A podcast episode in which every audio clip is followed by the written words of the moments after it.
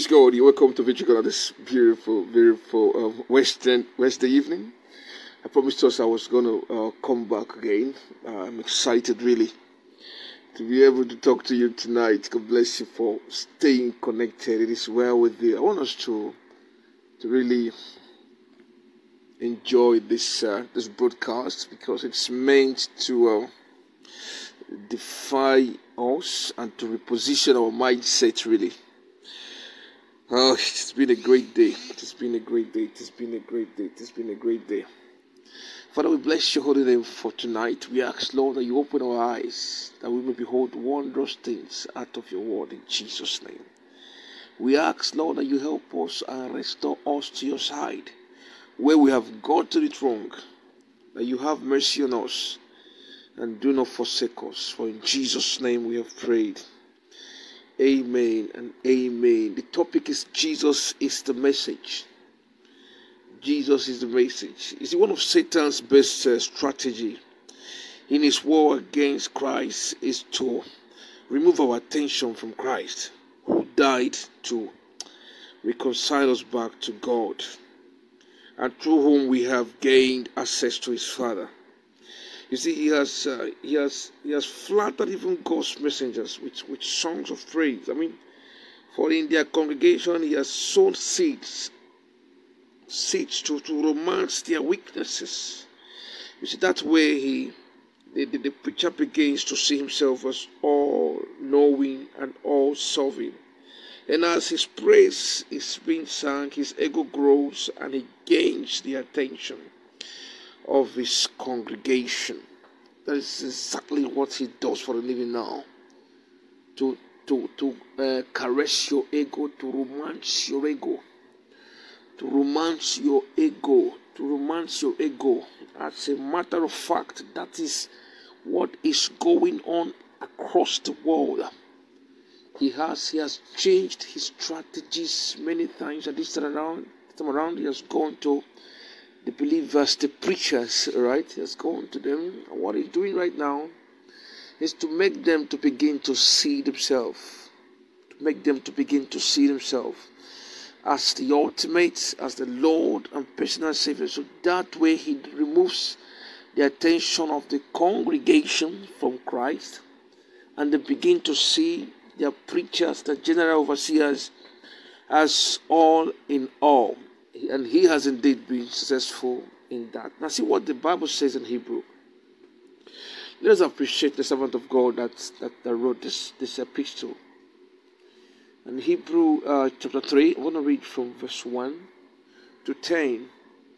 And so, dear brothers and sisters who belong to God and are partners with those who call, who are called, uh, who, with those called to heaven, think carefully about this Jesus, whom we declare to be God's messenger and high priest, for he was faithful to God, who appointed him just as Moses served faithfully when he was entrusted with God's entire house. Listen, but Jesus deserves far more glory than Moses.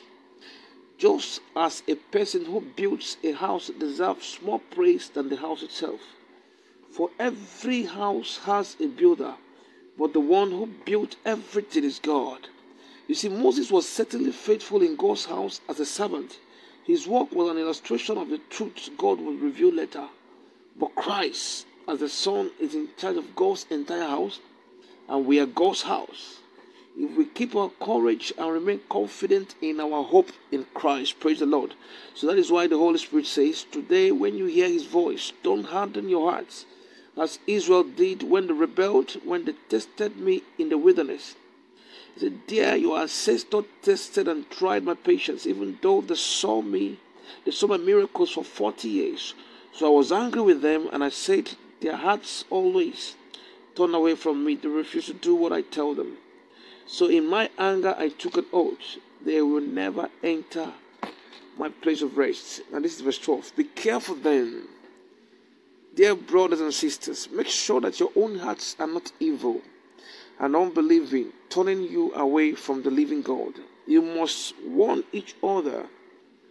You must warn each other every day while it is still today, so that none of you will be deceived by sin and hardened against God. For if we are faithful to the end, trusting God just as family as when we first believed, we will share in all that belongs to Christ. Praise the Lord. So remember what it says today. When you hear his voice, don't harden your heart as Israel did when they believed. Praise the Lord. So here, the author of Hebrew in this prayer I just read raised a valid observation on what may be disturbing the crowd, the church right now, the body of Christ.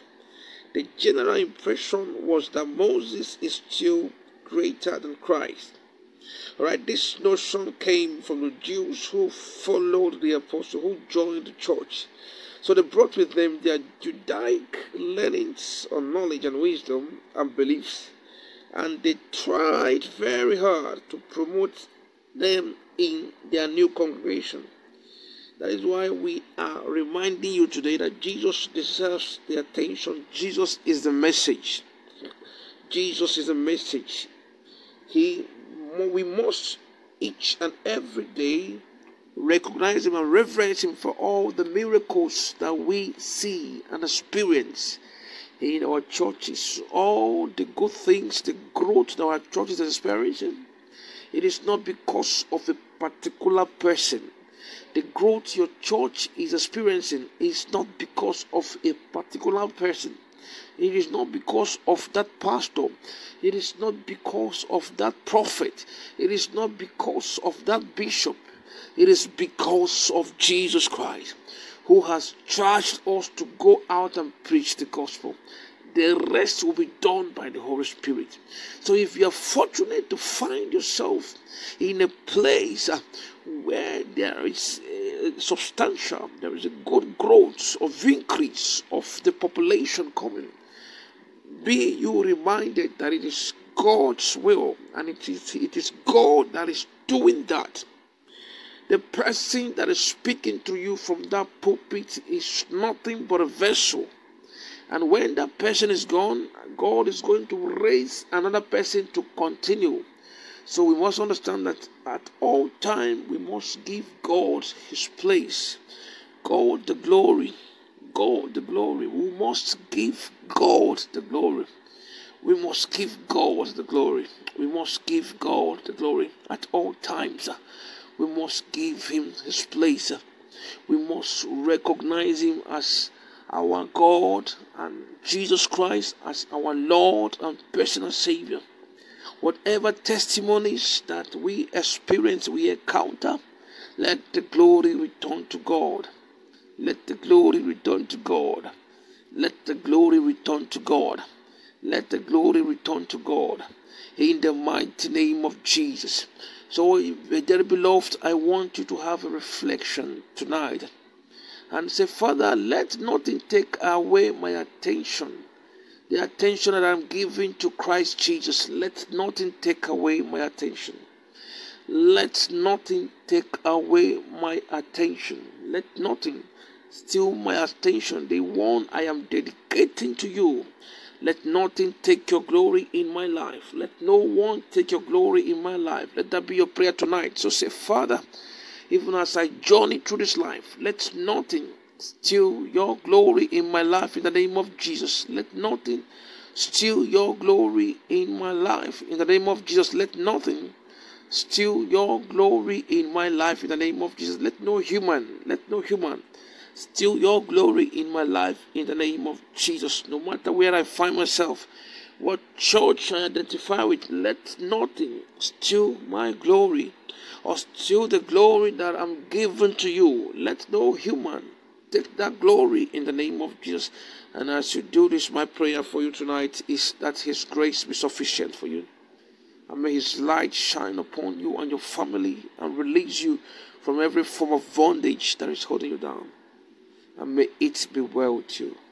For in the mighty name of Jesus we have prayed. Amen and amen. Hallelujah.